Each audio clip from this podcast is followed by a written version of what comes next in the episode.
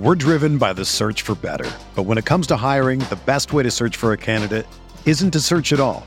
Don't search match with Indeed. Indeed is your matching and hiring platform with over 350 million global monthly visitors, according to Indeed data, and a matching engine that helps you find quality candidates fast. Ditch the busy work. Use Indeed for scheduling, screening, and messaging so you can connect with candidates faster. Leveraging over 140 million qualifications and preferences every day, Indeed's matching engine is constantly learning from your preferences, so the more you use Indeed, the better it gets. Join more than 3.5 million businesses worldwide that use Indeed to hire great talent fast. And listeners of this show will get a $75 sponsored job credit to get your jobs more visibility at Indeed.com slash BlueWire. Just go to Indeed.com slash BlueWire right now and support our show by saying that you heard about Indeed on this podcast. That's Indeed.com slash BlueWire. Terms and conditions apply. Need to hire? You need Indeed.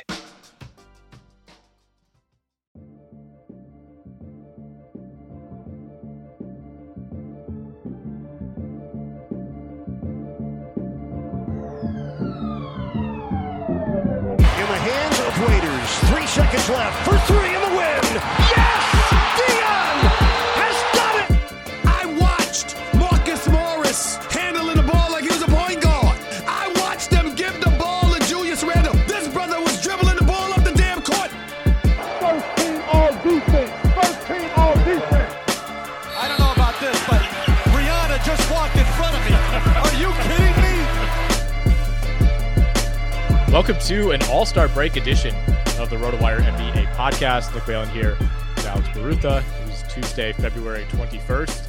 Uh, things are suspiciously quiet, Alex, in the NBA world. Uh, this is always a kind of a nice little reprieve of a week for, for you and I and the NBA guys at RotoWire. Um, obviously, a big time grind, really, from the NBA draft and Summer League all the way uh, through the first half. But this is kind of the the only real break that we get, um, you know, until the end of the postseason in late June. So it, it says a lot when the the big news of the day is that Kris Dunn is back in the NBA. Kris Dunn's back. Frank Jackson's back. Jordan Goodwin finally gets that standard deal after the, the Will Barton buyout. Um, yeah, the news is starting to trickle in today a little bit, and I assume there's going to be a lot more 10 days and stuff signed at this point in the year. But um, yeah, there was some bigger news before that that was in the All Star break, the Westbrook stuff, Giannis, etc. Yeah, we'll try to hit uh, rapid fire through a bunch of the news just from the last few days. Uh, it's good, kind of been a slow period for for pods as well. So you know, if, if you're not completely locked in uh, on your, your RotoWire NBA alerts, you might have missed some of this stuff. Uh, but we'll begin with Lonzo Ball uh, and a bit of a somber note Oh, yeah. here. It's not looking good, man. I mean, the report from today that they're officially going to shut him down for the season, not a surprise at all. I think within like two months, when he was making no progress, if not negative progress, it became pretty clear that he wasn't going to play this year. Uh, but of course, we get the official word today. And I mean, it, I, I was, it's funny, like an, an hour after this news came out, I see Brandon Roy trending on Twitter, and I'm like, oh, I wonder what happened. Maybe he like got a coaching job or something. And no, it was because people were comparing Lonzo Ball to Brandon Roy. It's it's starting to look like that. I mean, it's not it's it's not just that Lonzo is hurt this season, right? It's that he's just never been healthy throughout his career. The most games he's ever played in a season, 2019-20, was 63 games. Um, and yeah, this knee stuff is looking bad. You know, they they they it sounds like they just kind of don't know what's wrong. They don't know why he's still feeling pain, why he's not making as much progress as they hoped. And you have to think like, oh, even if he comes back next year and plays, you know, he's still an injury prone guy in general. So I it's it's kind of hard to project his career from here on out. It is, and I think if we're being realistic about it from uh, an analysis standpoint, from a fantasy standpoint, it's pretty bleak. Like there is not a a lot of precedent for somebody dealing with a chronic injury, uh, even this early in a career, and you know, kind of moving past it and being a guy who plays in eighty percent of games going forward. So I, I don't want to be too doom and gloom and be like, oh, his career's over. Um, but I mean, it, it tracks really closely to what happened with Brandon Roy, who missed you know the entire 2010 11 or excuse me 2011 12 season. Uh, you know, came back was with the Timberwolves at that point, played in five games the next year, never played in the NBA again. So it, it it's an apt comparison. It, it sucks that we're even in this situation. Um, but like you like you mentioned, it's not like he had a clean bill of health even before this. You know, he had the ankle issues, which I I honestly think traces back to the big baller brand shoes. I'm going to be honest. Um, with the Lakers, you know, was missing time with the Pelicans, but it's rough because even despite all that, like he, it felt like every year he had this derailment injury, like right as he was starting to play well, uh, an injury would come. But even in spite of that, he, he was still making progress year to year. I mean, last season, before he went down 35 games, 13 points, five and a half rebounds, five assists, almost two steals per game. He, was, yep. he was close to the league league in steals. 3.1 made threes per game for a guy who was a terrible three point shooter when he came into the league. Um, you know, the, the free throw percentage and the free throw volume were always going to be an issue. I think that was going to be the biggest pitfall, but he was turning himself into a really unique and really fun to watch player prior to all of this. So I, I hope he gets back. You know, we, we have better medical, medical technology now than we did even a decade ago when Brandon Roy was going through this, but it's, it's really hard not to kind of invoke that comparison. I agree. And he was he was settling into that sort of fourth option role. The Bulls were I mean the Bulls were 22 and 13 when he played um last year, right? And we talk about how much the Bulls are struggling now and I'm not saying Lonzo Ball is, is like the key to all their problems, but that that was a significant he's a significantly he's a really impactful player when he's out there when he's in that like fourth option role. He's just facilitating, he's hitting threes, he's playing great defense. So it sucks for Lonzo, sucks for the Bulls. I don't think the Bulls are a, a healthy Lonzo away from being a title contender, but it, it totally changes the calculus for them, right? I mean, it, it, they feel like I think more of a disappointment, and I don't think I when I think of the Bulls, I don't even think of Lonzo Ball, and that's it's a big absence. You know, if they had him, they're probably better than the 11th team in the East. Now, are they the third best team in the East with Lonzo? No, but they're they're definitely better than you know potentially missing the play in and handing like a top seven pick to the Orlando Magic, which could very well happen. By the way, I mean they're they're their pick this year goes to Orlando if it's not in the top four. Uh, so they're on the verge of, of kind of a disaster situation. And I, I, think this is one of the underrated parts of it. They did bring in Patrick Beverley today as a buyout. I don't really think that matters. You know, kind of feels like a, a Hail Mary type of move, although obviously Patrick Beverley is nowhere near the level of player who really impacts your bottom line. Uh, so I, I don't have a lot to say there. I assume you don't either. The, the bigger buyout news from this week Russell Westbrook signing with the Clippers man oh man i do not understand this if i'm the clippers. This like this is a high risk extremely low reward move. Like what is what is the what is the payoff here? I i guess they're hoping that his relationship with paul george runs deep enough to where i hate like i hate using these terms but like to keep westbrook in check. You know what i mean? Um but if he couldn't figure it out in LA, you know, I saw people that meme from Arrested Development was trending, um, where people are like, well, uh, other people tried it and it didn't work out for them, but maybe it'll work out for us. Um, I, and I don't know. I mean, it's it's confusing too, right? Because they clearly love Terance Mann. They were holding Terance Mann out of all these trade offers because they think he's, you know, this ex- extremely crucial mm-hmm. part of the team. And I don't know if his minutes decrease when Westbrook's when Westbrook comes in because otherwise, and they just brought in Bones Hyland. You know, yeah. like are you just and Eric Gordon and Eric Gordon? So where are these minutes coming from? Like, is Bones Hyland just out of the rotation? Is Eric Gordon playing 15 minutes a game now? Norman Powell, like they have minutes available, but they're mostly front court minutes between like Marcus Morris, Batum, guys like that. They don't really have too many backcourt minutes available. Yeah, we were saying this after the deadline when they brought in those three guys, even before Westbrook, that they have they have too many guys who expect to play. Um, and you know they they did get rid of Reggie Jackson, which it frees up some space, but they still essentially did you know one out, four in. Uh, and you know John Wall, you could say they got rid of him, but he hasn't even been playing for the last month plus. Uh, you know, I guess Luke Kennard was sent out. Again, I, these are all just kind of lateral moves to me. I mean, they still have like 12 guys who expect to play every night. And that's like not even counting Robert Covington, who for a lot of teams would be like the seventh or eighth guy. Uh, I, I don't like it at all. I I think the thing with Westbrook compared to someone like Patrick Beverley, for example, or you know Dennis Schroeder, guys like he was, you know, the, the other guards he was with in LA, is like you have to play Russell Westbrook. We've we've seen like teams have tried to not play him. They've tried to reduce his role. It's just not an option. Like that becomes untenable really quickly. And the fact that he chose the Clippers over over some other options leads me to believe that some promises were made. So, you know, like I, I think ideally you could say, well, if, if it doesn't work, then we'll just bench him or we'll play him 12 minutes off the bench every night. Like I just don't think that's an option with Westbrook. Cause like there's this because of his stature and because of his history, there's this obligation that he has to be a key piece for this team. And as we've seen year after year now, like that is not a winning recipe. I just I don't understand this at all. No, I bet they're thinking, "Hey, we'll try it. If it doesn't work out, we'll just cut him." Yeah, and I guess that. yeah. That's that is true. I mean, it, it, could be an option. I just yeah, I, I don't see the season ending with like the Clippers winning the title and Russell Westbrook like not playing at all in the finals. Like it, they're going to go down one way or the other. Um, you know, with Westbrook as a part of this. But yeah, man, the the, the Paul George friendship, like it must it, it must run really deep from that one year uh, in Oklahoma City because man, what a what a risk for the Clippers. I just I don't see how this is any different than John Wall uh, in a lot of ways and potentially more damaging. But anyway, we'll we'll get into the Clippers later. Uh, we're going to talk some futures. We're going to have a piece going up uh, on the site either today or tomorrow, uh, kind of doing a roundtable highlighting uh, some of our favorite futures bets uh, if we were to place them right now for the rest of the way. But I want to hit some other kind of mostly injury updates. You know, there's a handful of players who, as we get closer to the All Star break, it became clear that they weren't going to come back. And you know, typically with the extra rest and you know the, the All Star break just being a benchmark, you do see a lot of guys come back afterward.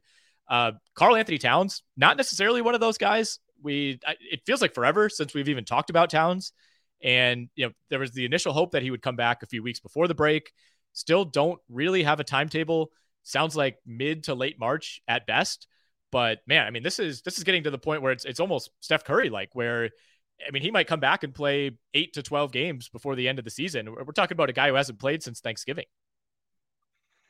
I I think the hope for them is that he's 100% healthy just by when the playoffs start. Now, I mean, they're they're 31 and 30. I mean, they're just in that mix, right, of the Western Conference. Basically, that's like the 4 through 13 essentially in the Western Conference that's separated by four losses. So, I mean, they they're not guaranteed to make the playoffs, but yeah, I mean, even if he comes back in mid March, you have to assume the long layoff. It's a lower body injury, it's a calf injury, so he's going to be ramped up. I mean, I'd be shocked if he was playing 35 minutes a game like before April. Yeah, I, I, feel the same way. And you know, this is a team that obviously got rid of one of its offensive weapons in D'Angelo Russell before the break. Uh, it's like this was like really good news for the Lakers. You know, I, I, think if you're you're trying to hunt down a couple teams to get into the uh, that Karl-Anthony Towns missing more time is, is probably a good thing there. Uh, but yeah, I, I, really have no idea what the timetable is going to be. And fantasy wise, this is going to be what his third essentially lost season in the last four. Uh, yeah, pretty much. I um, I mean, 2020 yeah, wasn't quite as disastrous, but I mean, close. Yeah, it's it's tough. I mean, and this was a guy too who he before that was like an Iron Man, played like 82 every season. Yeah, very weird. I mean, first three years in the league 82, 82, 82, and then 77. Uh, it's just been a, a complete turnaround from there. Uh, should get Kelly Oubre back, I would imagine, maybe right after the All Star break, if not uh, a, few games later. Um, I know he was lighting it up for a couple of your fantasy teams early on. I, I thought he might get traded. I think maybe the injury just kind of wore off some of his fantasy value. What didn't seem to be a ton of interest there at the deadline, but he has not played since mid January. Uh, Cody Martin, another guy who's like barely played at all this year. He's played in seven games this entire season. Uh, what was kind of a, I wouldn't call him quite a sleeper, but I, I think when you projected out the rotation, it's like, all right, he played 70 plus games last year, played almost 27 minutes a game. Um, you know, he was a guy that people were grabbing at the end of drafts under the hope that he would take a step forward. I, I, I guess I mean, you once he's back, you could take a, a late season speculative flyer, but I, I don't really know if there's a ton of upside there. I mean, he was a he was a deep league guy last year. He yeah. ranked 169th per game. I'm in a 30 team dynasty league, and I'm starting him in that league because you just start your you set your starting lineups and you don't you don't change them for the whole year. So I kind of got screwed. you set your there. starting lineup every five years. Yeah, I mean, it, it, literally you set it every year, um, and then it just is what it is. So I kind of got screwed there. But yeah, I mean, especially if you know Gordon Hayward's always hurt. Who knows how much you know Terry Rozier could come up with a phantom injury stuff like that. I mean, given the place in the standings. So, yeah, if you're in a deep enough league, there's a chance Martin ends up being a legit value at some point. Yeah, big time. I, I think you're you're right about Rozier. I have no idea what the Hornets are going to do the rest of the way, and I think it's going to be really interesting how those four teams jockey for three spots because there's now there's a pretty clear bottom four. Like Orlando was in that territory for a while, and I mean Magic have been playing pretty well. I mean they've been a top five defense over the last three weeks before the break.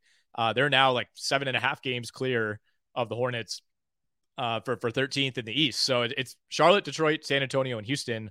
All those teams are within a, a handful of games of each other, and I mean, there's there's pretty significant uh, rationale to to try to get into that bottom three. I mean, we're, we're, talking about a matter of percentage points, and it doesn't seem like that big of a deal. But when your season is lost, like it's it's going to be a pretty big deal. So I, I think towards the end of the year, would not be surprised whatsoever uh, if we see some shenanigans. And it feels like we've already seen that from San Antonio, Houston, and Detroit. Like Charlotte is the team that has the most veterans, I think, who could potentially be impacted. Yeah, I agree. Um, Gordon Hayward is four years older than anybody else left on this Charlotte roster. Oof. After they trade, yeah, I I forget about him sometimes that he's even on this team. But yeah, I mean, even like Rozier would be, would he be the best player on those other three teams? Um, I think so, right? I mean, yeah. he's he's in the he's at, at the very least yeah. very much in the discussion. Yeah. So I mean, it, it just feels like when you're talking about these other teams like strip mining their rotation the rest of the way, it's like what else could Detroit really do? It's like I don't think I don't think benching Jaden Ivey you know, changes your fortunes at all. It's like he's played in almost every game and you have 15 wins. Spurs have just been this team all year. Houston, you know, you're losing a ton of games with Jalen Green anyway. So yeah, the, the, Hornets are the team I would worry most uh, about guys that you've been able to depend on uh, at least until this point. We're driven by the search for better, but when it comes to hiring, the best way to search for a candidate isn't to search at all. Don't search. Match with Indeed.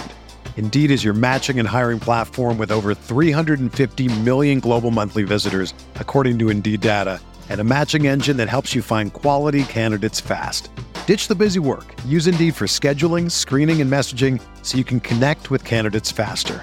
Leveraging over 140 million qualifications and preferences every day, Indeed's matching engine is constantly learning from your preferences, so the more you use Indeed, the better it gets.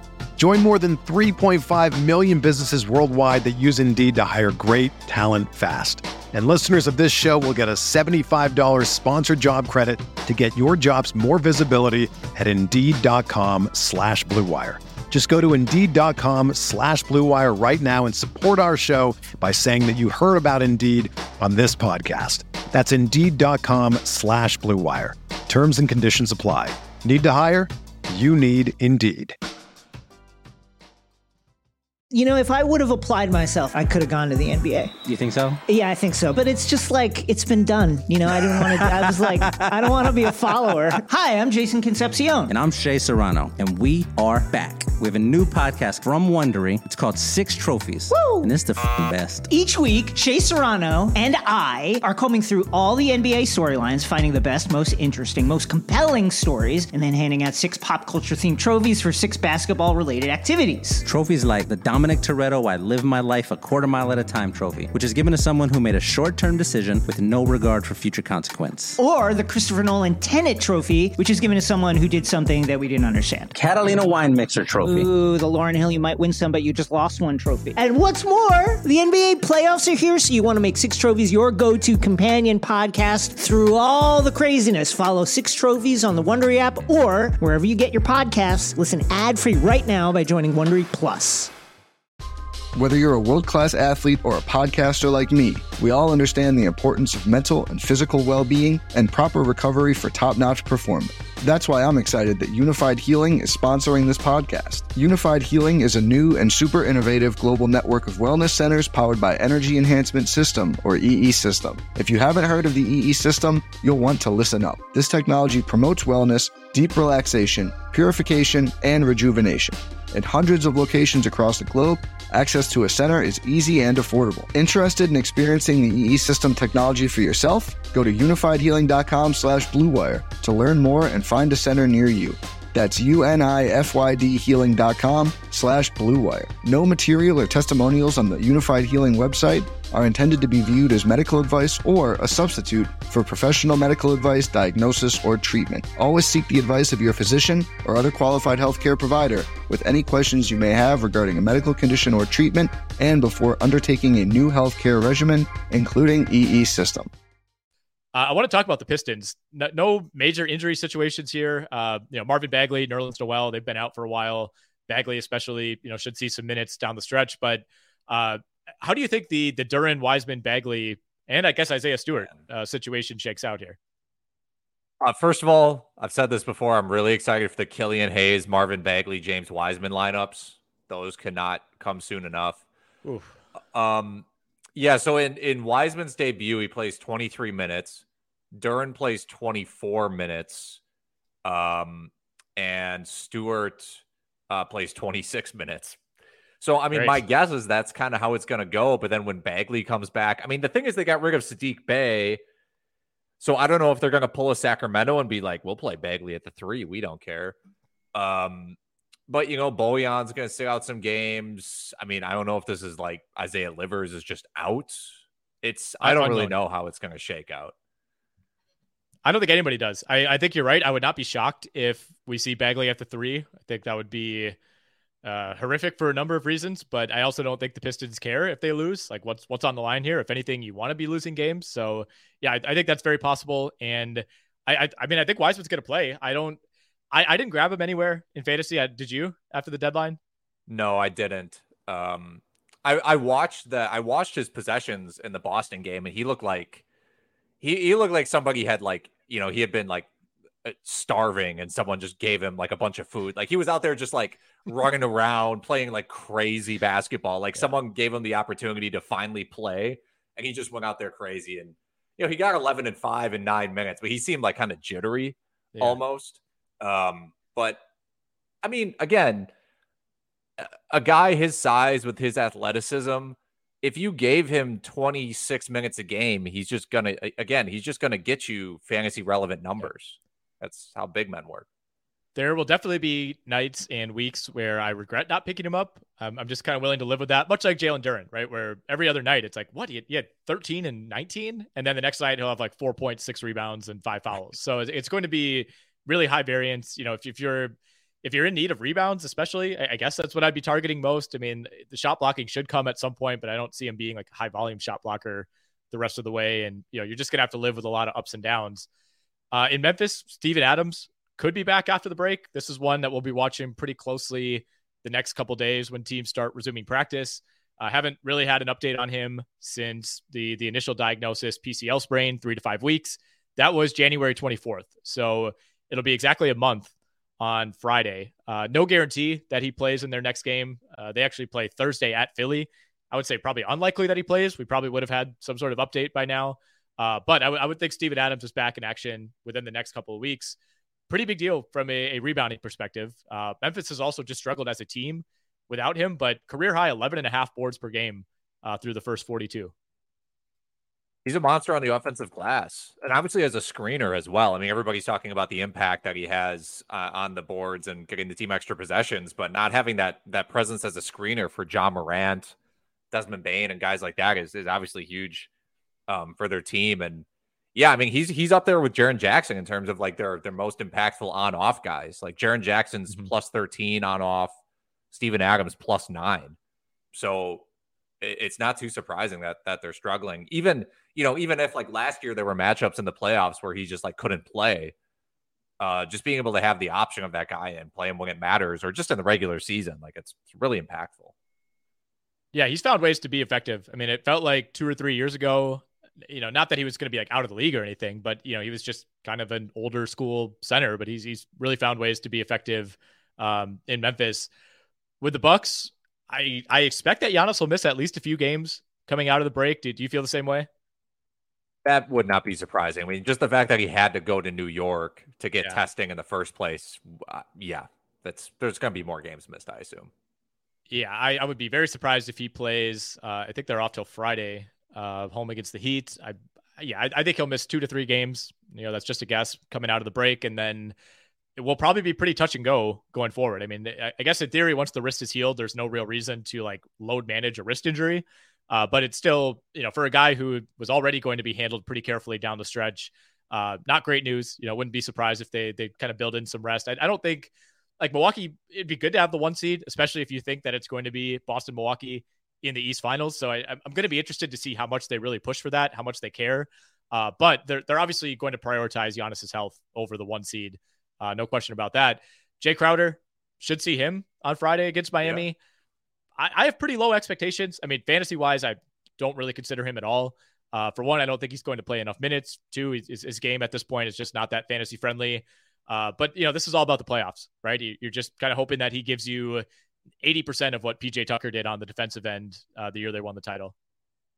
Right. I mean, he would need almost 30 minutes a game to be relevant in fantasy anyway. And it's a playoffs thing. It's a matchups thing. You're going up against a bigger team. You want someone to guard Tatum or another one of these guys. That's what you have Crowder for.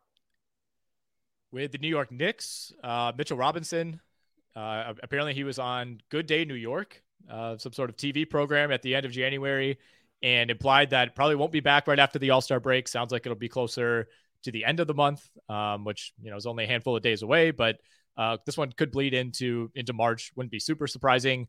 I mean, the Knicks have played well without him for the most part. The defense has definitely slipped. Uh, I think that's to be expected with Mitchell Robinson, but I, I think it's going to be a really fun team whenever he yeah. comes back. And it, it might be two or three more weeks, but they've been getting by with, with Jericho Sims, Isaiah Hartenstein, but they'll, they'll be in pretty good shape here. I mean, you could go Robinson, Randall, Barrett, Grimes, Brunson, Hart as your top six, um, with, with, some fun guys coming off the bench. I again, I don't, I don't think the Knicks are, are a title team, but I don't know. It's it's conceivable that they could get as high as like the four seed in the East.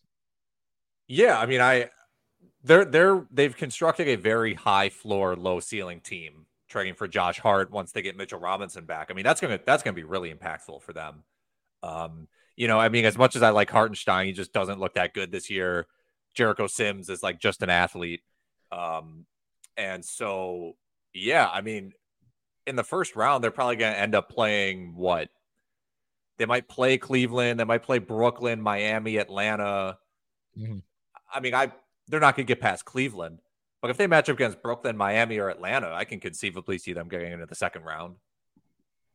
Oh yeah, I think I think ideally, you know, they well, it's tough because like if if they get the five, you know, you're probably assuming they play the Cavs, and you know maybe they could pull that upset. They won't be favored.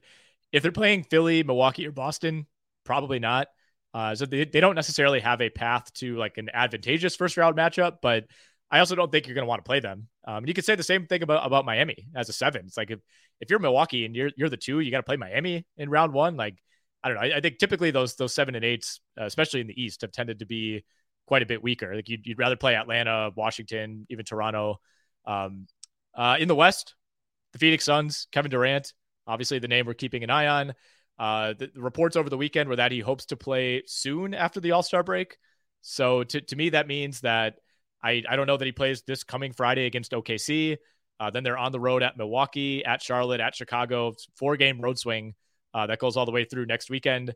Uh, no really, no real idea on KD, but uh, you know, fantasy wise, it's going to be a, a, kind of a push and pull where they, they want to get as many games as possible with KD to, to get acclimated with his new teammates, but at the same time, could definitely see him sitting back to backs the rest of the way. Uh, you know, getting some load management as we near the very end.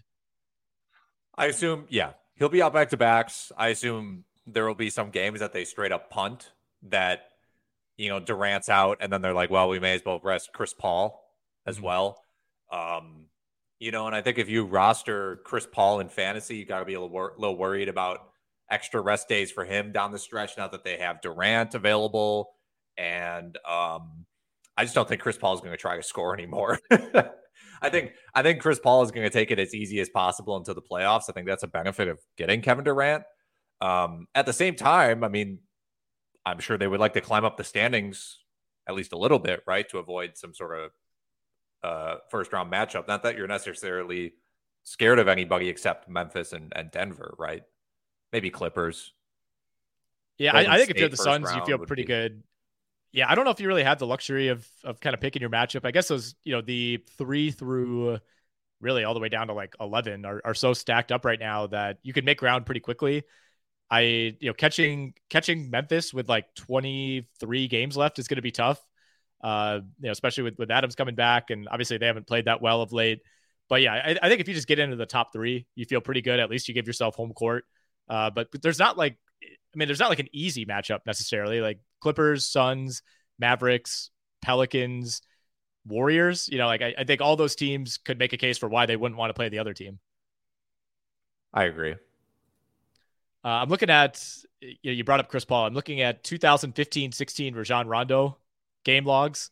We might see some of those games, like three points, 18 assists, three steals for Chris Paul.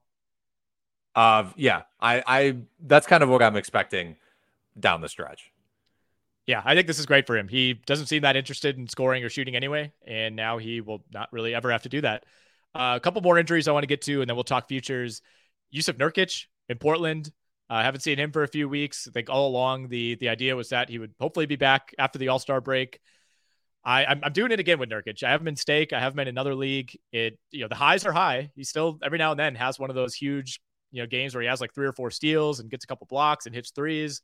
But it's been really really shaky. Uh, he was playing through an injury for a while before he started sitting out. It's getting really ugly, and I have no idea where Portland's going the rest of the way here. It, it kind of felt like in some ways they they waved the white flag, but obviously you still have Lillard. Um, you know, Anfernee Simons is injured coming out of the break. We, we don't know for sure that Nurkic will will start playing right away. So they're another team like Minnesota that I think if you're the Lakers, you're you're eyeing what's happening in Portland and, and feeling good about it. I think so, yeah. Um Nurkic is man. Nurkic is just I want to draft him every year. This year I finally held off and um I'm happy about that. It's yeah, it's so frustrating because and and health aside, he hasn't really been a major bust. Like he's averaging 14, nine and a half, three assists. Uh, you know, the free throw percentage is, is kind of a killer, although he doesn't take that many.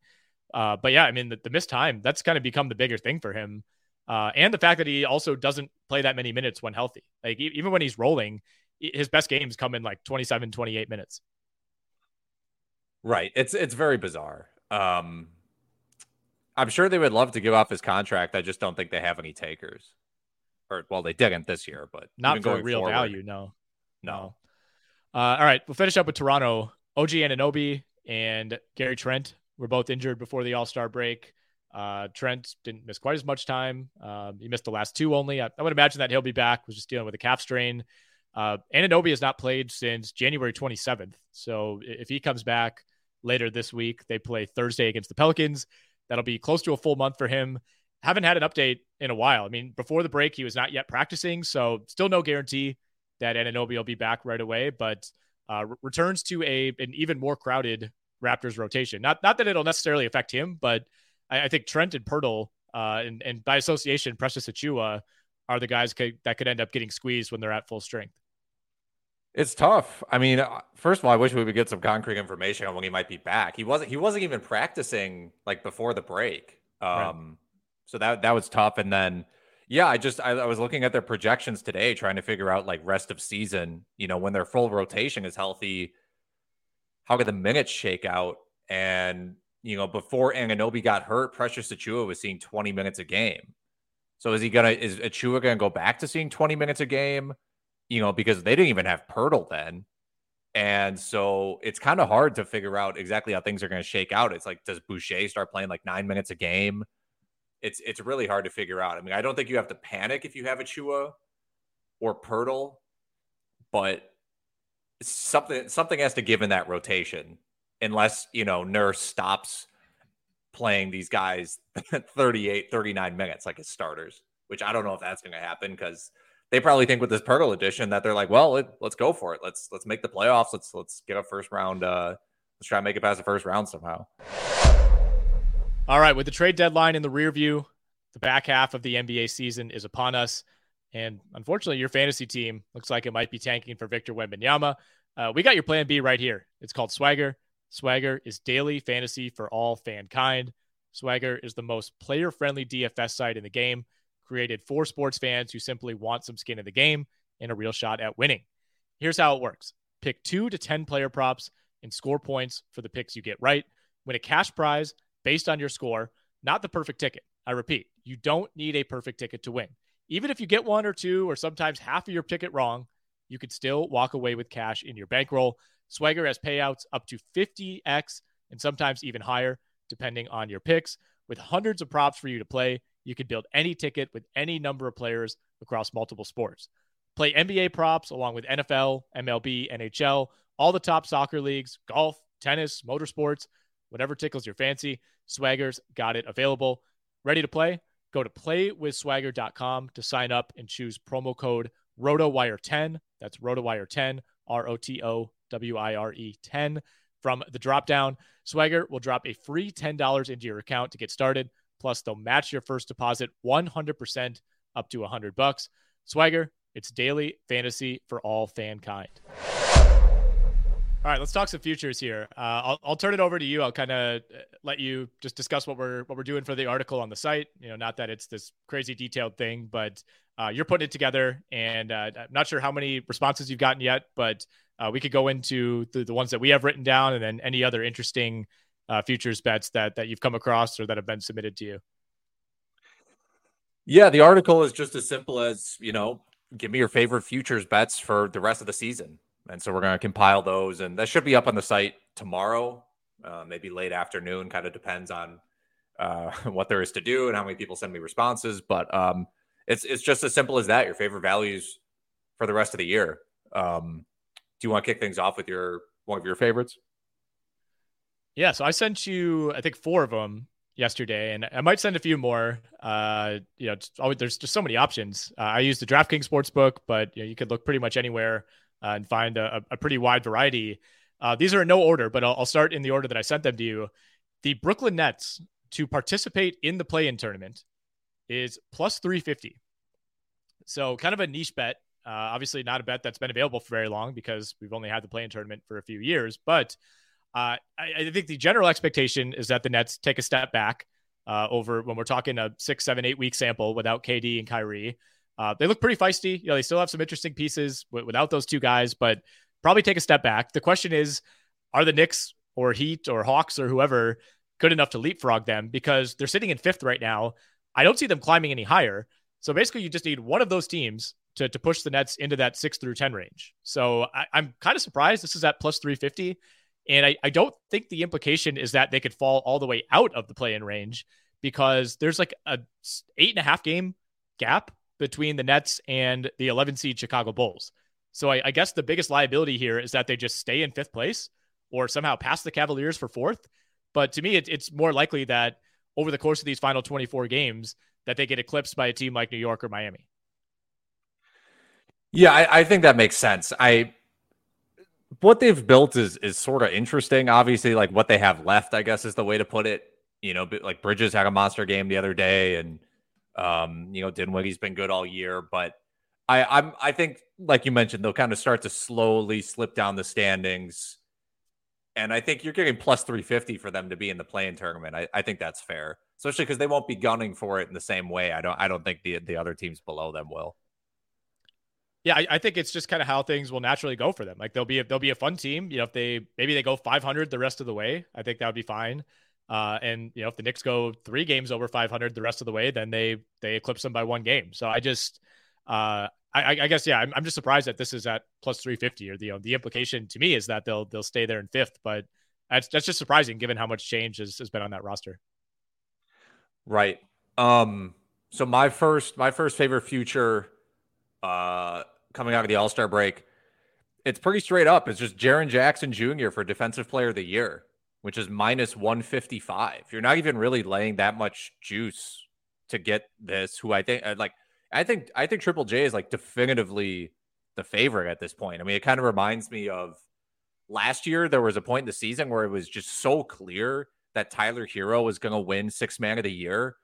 And I don't think his odds reflected that very well. Just just like this. I mean, if we're talking about the other guys who are even in this discussion, for defensive player of the year, but guys whose odds are shorter than plus a thousand.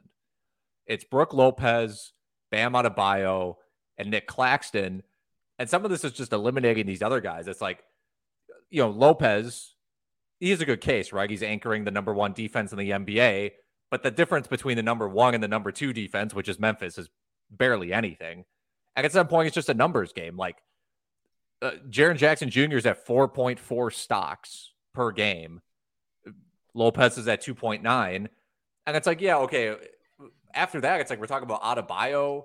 Like he's more versatile than Jaren Jackson, but 1.2 steals, 0.8 blocks. Miami's defense isn't as good. And then as far as Claxton goes, like who is voting for Nick Claxton at this point for defensive player of the year? Like no average de- average defense for Brooklyn, it's like it's just no one at this point with all the trades that have happened, they're just Brooklyn's like out of the discussion for anything. Claxton at plus 750 should be illegal. That like nobody should bet that at all. I if, I if there's most improved defensive player of the year, sure. That that's almost that almost seems like what the case would be for him. But yeah, no, he's not winning it.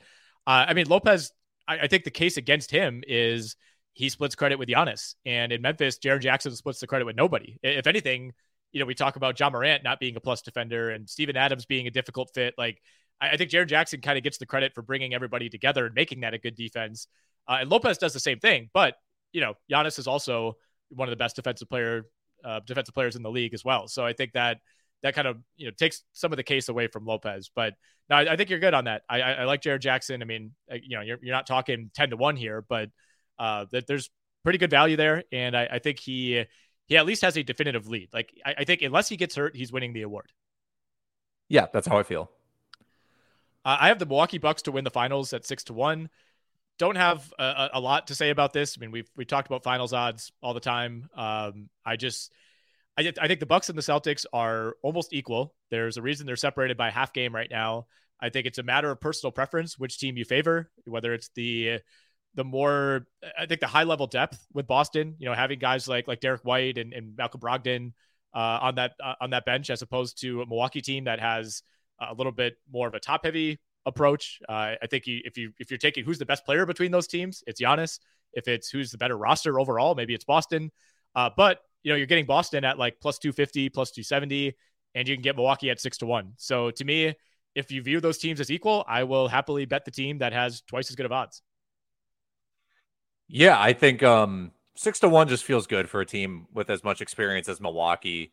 And um, you know, I, I, we had Barner on um, for uh, for the podcast on Friday, and you know, he liked looking at the the like finals matchups and I think his his were from FanDuel, but he had like Bucks Suns as the finals, which I think was like plus eight fifty or something. And Ooh, I thought I like that was that. pretty nice as yeah, like that's nice as well. So I think you're right on. I mean, I I'm not too worried about Giannis's wrist or anything. The the Middleton knee stuff is that's that's what's starting to give me a little bit pause about uh, uh in terms of the Bucks winning the title. Is just I mm-hmm. I really would like to see Middleton play 30 minutes a game for like four games. I like to see him start a game too. Has there ever has anybody ever gone this long without starting? He's played in like what 15 games now, and, he, and he's still not starting. It's just weird. Yeah, it's a little bit of a concern. So I understand. Like, I still I I would like to think that's kind of baked into the value because I think otherwise the Bucks would be shorter odds. So yeah. I think sort of that speculation is what's making them plus 600. That uh that Barner bet that you mentioned, I, I don't see that on DraftKings. However, you could parlay the Bucks to win the East and the Suns to win the West, and that gets you to plus nine seventy two. Okay. Yeah. So that's basically the equivalent. I mean, that's exactly that's really that's hard to argue with. Um, yeah, I that would be my pick for sure. So yeah, I like that a lot. Uh, my next bet is the Oklahoma City Thunder to make the playoffs at plus four fifty. I think um, I, I did my write up for this and I kind of ended up on this tangent. But I think people are scared to bet the Thunder because of this idea that they're going to tank, right? And I don't think I just don't think that makes sense anymore to think like that. Like I think the the past 2 years that they tanked, they were horrible to start the year. They were not good. The Thunder this year have been good the entire season.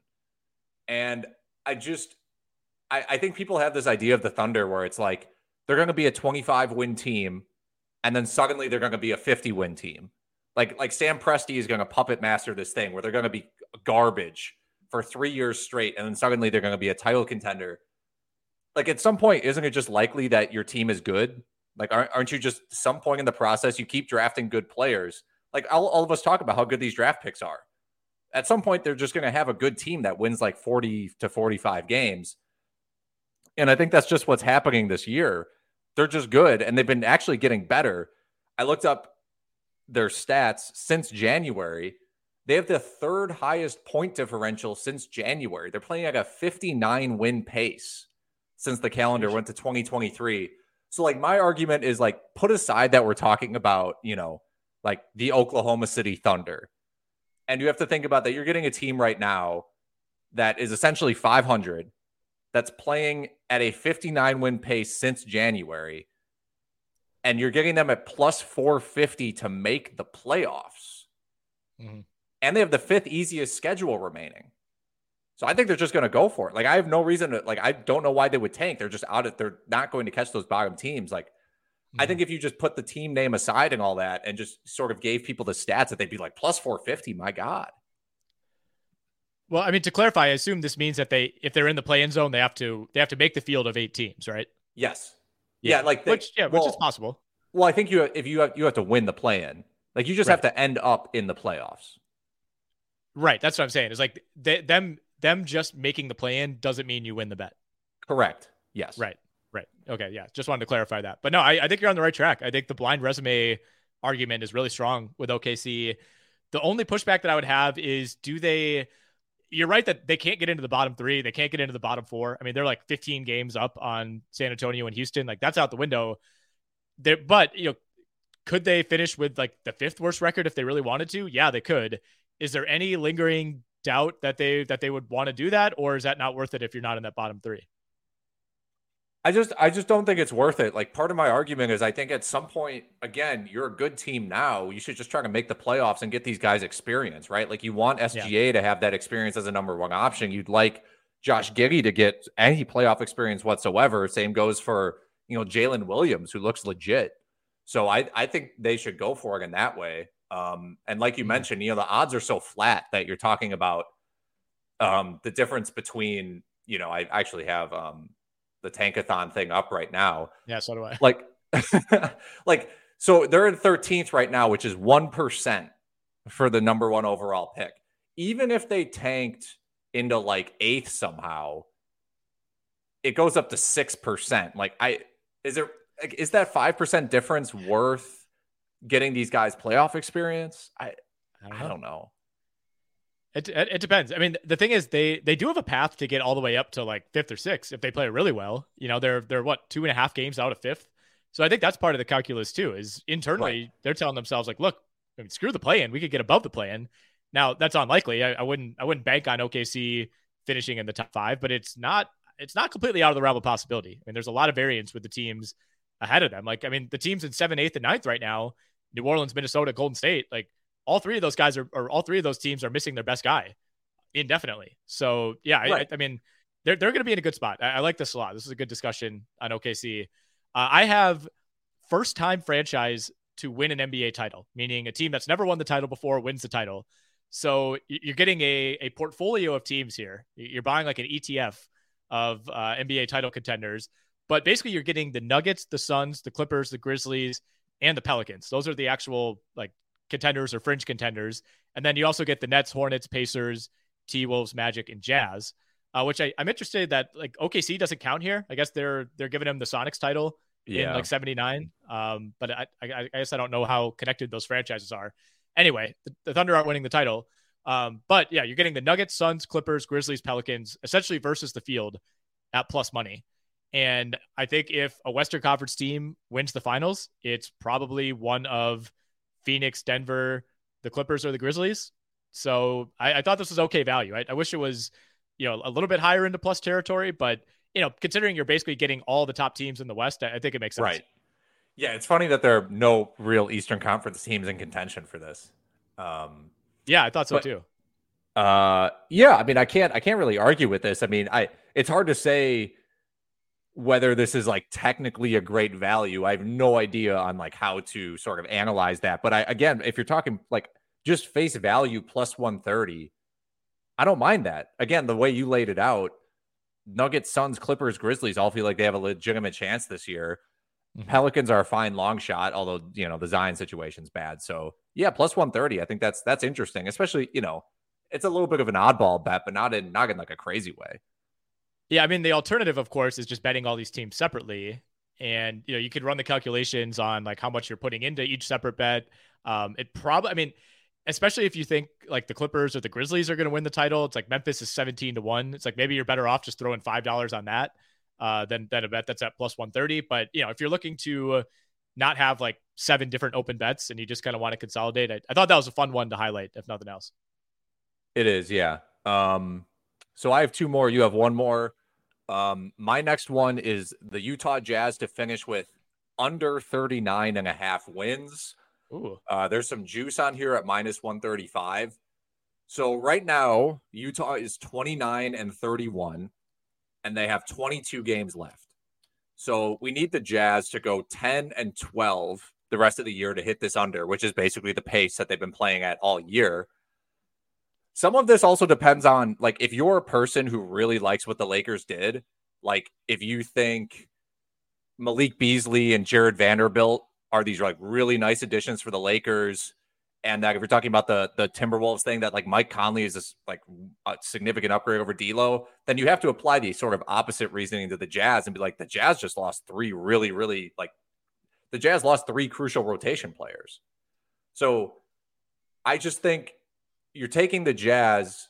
Like, if you want the over on this, you're thinking the Jazz are going to play at a better pace than they have all year after losing three rotation players. And I just don't think that's the case. I, I just, I don't like that line of logic. So to me, this is just like, I, I love to take the under here. Yeah, I like that a lot. Uh, the pushback I would have is they have a very weird schedule, especially right after the break. They play the Thunder, the Spurs, the Spurs, the Thunder, the Thunder in five straight games. They play OKC the four times over the last 22 games. Uh, so there actually might be some correlation here where if you're oh. betting OKC to make the playoffs and they go 4 0 against the Jazz, you're, you're helping yourself. Uh, but yeah, they do play the Spurs three times. That's going to get dicey. Uh, if they they're going to have to really find ways to try to lose those games. Uh, they they play Orlando, but you know that's those teams have been pretty equal lately. They do play Charlotte. Uh, other than that, not a not a ton of cupcakes. Uh, pretty tough stretch uh, near the end of March where they go Miami, Boston, Sacramento, Portland, Milwaukee, Sacramento, Phoenix in consecutive right. games. They still have to play the Celtics. Uh, they, they play the Lakers the last game of the year. That could be very meaningful. The Lakers they play them again in Game 79. So yeah, I, I think when you look through the schedule on balance, this makes a lot of sense. obviously, it's going to be close. I don't I don't see you winning or losing this one by more than like a game or two tops. Uh, but I, I like that. And you know, the same question I asked you about OKC is Utah the team that maybe tries to stealthily make its way down to like the fifth or sixth best lottery odds? Yeah, I mean, I would, I actually would believe in Utah doing that more than OKC because OKC again is a team that they've been getting better. Like OKC is playing better lately. You would think that if they wanted to pull back, they would have done it a while ago. And the Jazz have just been kind of hovering around 500 all year and actually made the moves to tank, trading all these guys, right? Like the, the Thunder didn't do anything. They moved Muscala. Um, so I, yeah, I think the Jazz are a team where, especially because their roster is so thin. We just talked at the top of the show that they signed Frank Jackson and Kris Dunn to 10 day contracts, which tells you exactly what sort of yeah. territory their their backcourt is in right now. I mean, if you look at their depth chart, it's just it's awful. Like past their starters, they got nobody coming off their bench. So, you know, if organically or or manufactured, if Markkanen or Clarkson miss any games, it's gonna be it's gonna be really rough for them. Yeah, those guys are both shutdown candidates. Probably not till the end of the year. I could totally see Markkanen, Clarkson, um, you know, sitting like the last week and a half of the season, uh, especially if there is real draft positioning on the line. Uh, but yeah, I like that one a lot. Uh, my last one that I sent you is Mike Brown to take home Coach of the Year, and he's at plus two forty. And I noted in my write up that I'm kind of split between Mike Brown and Michael Malone, who's at plus two sixty. So not not really a big difference in value, but they're two completely different cases. I, I think the the case for Michael Malone is coach of the best team and potentially the three-time defending MVP. Uh, and and right now, the the Thunder or the Thunder, the Nuggets lead the West by five games. So like if they end up winning the West by let's say it's like eight games between them and number two, I think that's a pretty big accomplishment, and I think that could put yeah. things in Michael Malone's favor. And it, it, feels like Malone should have won this award by now. He hasn't, so there's there's maybe some uh, some like lifetime achievement narrative to, to be had there. Um, but to get back to the actual bet, Mike Brown, uh, he's the more traditional coach who wins this award, right? It's the team with relatively low expectations greatly exceeds those expectations. That like 80% of the time, that's who wins coach of the year. Uh, Sacramento was third in the Western Conference. They they haven't really been playing all that well. They lost six of 11 heading into the break. So I, I have some concerns about the sustainability. Uh, but much like Jaren Jackson, uh, like if he stays healthy, he wins the award. I think if the Kings finish in the top three in the West, Mike Brown is winning the award. I I really don't have any arguments against that. You know, I I generally don't like for this award. I don't like betting guys whose teams added a ton of guys in the offseason. Like, I don't want to make the Bickerstaff bet because the argument is just, well, they added Donovan Mitchell. Like, who could, like, of course they're going to be good.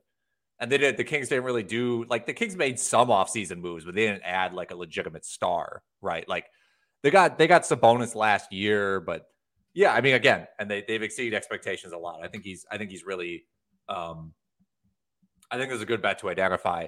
I kind of I would be interested in throwing a little something on Mark Daigneault, Daigneault, however you pronounce his last name, plus two thousand anonymous coach in NBA history.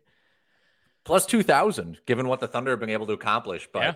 I think I think some people are going to attribute that to just SGA, and just say, well, if we're giving SGA most improved, you know, how much did did that um did he do? So Yeah, that's a fair Um, point. And I, I I considered that with Michael Malone and, and Jokic too. It's like, all right, if Jokic wins his third straight MVP, it's like I don't I don't know how you split the credit there. But anyway, uh, let's get to your last one. My last one is just like a pure long shot, just for fun, and um, it's Cavs Warriors NBA Finals. Um, this is plus eleven thousand. Yeah, plus eleven thousand. So this is five dollars into fi- uh, five hundred and fifty dollars. This is interesting to me, I because I've I think these two teams are they can't leave the finals discussion for almost like the opposite reasons. So, like the Cavaliers have the statistical profile of a legit contender, right? Like simple rating, all that stuff. They look like a legit contender numbers wise, but they've proven absolutely nothing. Darius Garland, you know, um, Evan Mobley, Jarrett Allen, all these guys have like zero playoff experience. It's just Donovan Mitchell. The on the other hand, the Warriors have the statistical profile of a not good team, like not a contender, but they've proven everything. you know what I mean? Like, so it's it's sort of like the opposite situations for these teams, and why I can't I I don't think either of these teams are going to the finals, but for some reason I just can't rule them out, and I think a lot of people feel the same way. And so again, I don't think this is a great bet, but it's like a one dollar bet, five dollar bet could be fun. I think it would also just be a really entertaining NBA Finals from that perspective. It's like this team's look good all year, but they have no experience. The other teams look bad all year, but they have a ton of experience, and they they turn it around. So um, I thought that was a fun one, just at plus eleven thousand. Yeah, I mean, you could get it if, if you build that same parlay that we talked about earlier on DK, you get it at uh, like plus 11,300. So, you know, I mean, we're, we're talking long shots here, of course, but you bet 100 to win $11,000. I'll, I'll take that. Uh, you know, I would rather do that than bet either of these teams individually to win the title. Uh, and, and obviously, you know, there, you could say there's a better chance of that happening because you're not worried about what's going on in the other conference. But I like this. I mean, if you're looking for kind of a Hail Mary bet, I, I wouldn't put more than 10 or 20 bucks on it, but uh, serious money to be made, especially I think if you're a believer in the Warriors. Um, right. Because I, I think that's the one that you look at as maybe being the biggest discount value. Whereas like the Cavs are going to need something to happen. Like they, they're probably going to need an injury to Jayson Tatum or Giannis or Embiid or something. Like I, I just, I don't see the Cavs like making it through that gauntlet, beating the Sixers and then beating like the Celtics or the Bucks or potentially both of those teams. Like that just, that, that's hard for me to believe. Um, and there's a reason it's plus 11,000, but yeah, if you're a believer in Golden State and the infrastructure and you think that Kevin Durant and Chris Paul won't make it through the playoffs, then yeah, I think Golden State could could be framed as a value. Right. And these, you know, these types of bets are fun too, because it's like, well, what what would you want to see and what do you think is kind of realistic?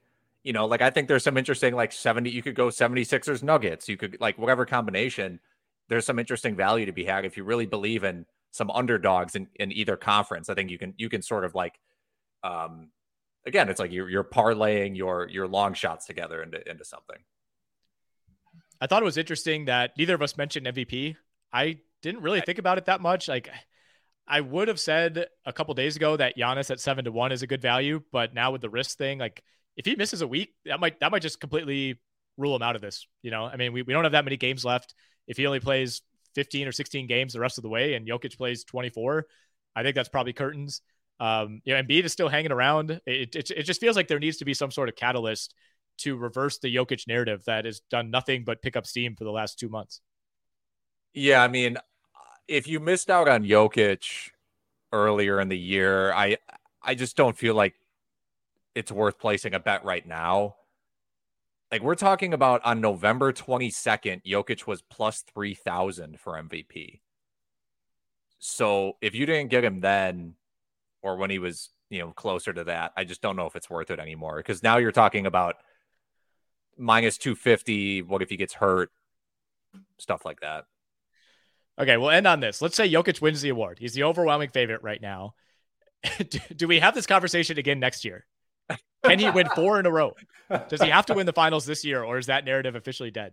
Oh man. Um unfortunately, we may have to have the conversation again. I mean, if he win, yeah, if he wins Finals MVP, hey, if he wins Finals MVP, he's going to be in for it. That's for sure. Like, I think it would be it'd be funnier if they like flamed out in the first round and then he somehow won MVP again next year, like four consecutive right. MVPs with like two playoff series wins. I'm a little surprised the voters are, are going to let it happen this year, but I know. I mean, the the numbers say it should be him, which I get. But you know, again, we've we've talked about this a million times. A list of guys with three MVPs is, is really elite. You don't want to necessarily anoint someone before they've quote unquote proven it. And so, like, part of me thinks that the media would, in theory, prefer to give it to Embiid, but for some reason, they just don't feel like Embiid's proven enough this year. So, I don't know. Well, I mean, the toughest part of this is that Jokic has the team argument and the statistical argument. Like his team is better than Embiid's team. So yeah, if you even want to say that they're equals in the, in the way that they affect the game overall with Embiid on defense, like whatever, I could I could buy that argument. I don't. I I feel like both teams would rather have their guy, um, and I, I think the Bucks feel that way with Giannis. It's like all three teams would just keep their guy. They wouldn't trade anybody for anybody. Right.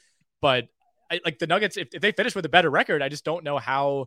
Like wh- where's the the big mark in Embiid's favor? It's like I, I guess he had the better straight up one one on one performance against Jokic, but really that's it. I I don't know. It, it it's it's kind of tough to it's tough to make a case for somebody else. But I, I also kind of struggle to find like how how has Jokic picked up this much steam because he's just kind of doing what he's been doing. I know the assist numbers are, are up, but like the scoring's down, the rebounding's down compared to last year. It's not like he's you know he's been like 20% better than he was a year ago. I I don't know. It depends how you look at it, I guess. I mean, he's shooting 63% from the field, but it, it just doesn't feel like he's had these like insane moments. You know, he's not like hitting game winners left and right. He's just been like consistently lethal every night, I guess. Uh, to me, this always just comes down to an argument between passing and defense. Like if you think defense, if you think Embiid's defense is just more impactful than Jokic's passing, then take Embiid. But you're right in that I think part of the argument, and I think this is always important for the MVP discussion, is like, what would happen if you took this guy off the team? And in that sense, Jokic's on-off numbers are basically like nothing we've ever seen before. And of course, the team mm-hmm. is structured that way. Like the team is structured to where Embiid is is heliocentric, or excuse me, to where Jokic is heliocentric, and taking him off the court destroys the offense. But his second bet, the second best player on that team is is Jamal Murray, and the second best player on the 76ers is James Harden. So, mm-hmm. you know, to that extent, like it's way easier for the 76ers to survive without Embiid. I think that's ultimately what it comes down to. And like you mentioned, yeah, the scoring's down, but higher assists, the field goal mm-hmm. percentage is crazy. I don't know. All right, man. We'll, we'll end it on that somber note. Uh, trying trying to understand the MVP race. Uh, this is really good. Um, glad we did the future stuff. Looking forward to reading that article on the site. You can find that on RotoWire uh, later this week. We'll be back uh, at some point. Do another episode, maybe maybe Wednesday, maybe Thursday, uh, and then we'll will the three amigos officially be back on Friday? I'm pretty sure they will be. Yeah. Okay. I know Ken still had us out of office uh, on his email yesterday. I, I, have not emailed him today, but uh, I think he'll officially be back from FSGA. So uh, looking forward to getting back on schedule and uh, going to be a little bit of a sprint now uh, until the playoffs start in mid April. This is the story of the one. As head of maintenance at a concert hall, he knows the show must always go on. That's why he works behind the scenes, ensuring every light is working, the HVAC is humming and his facility shines. With Grainger's supplies and solutions for every challenge he faces, plus 24 7 customer support, his venue never misses a beat. Call click grainger.com or just stop by. Grainger, for the ones who get it done.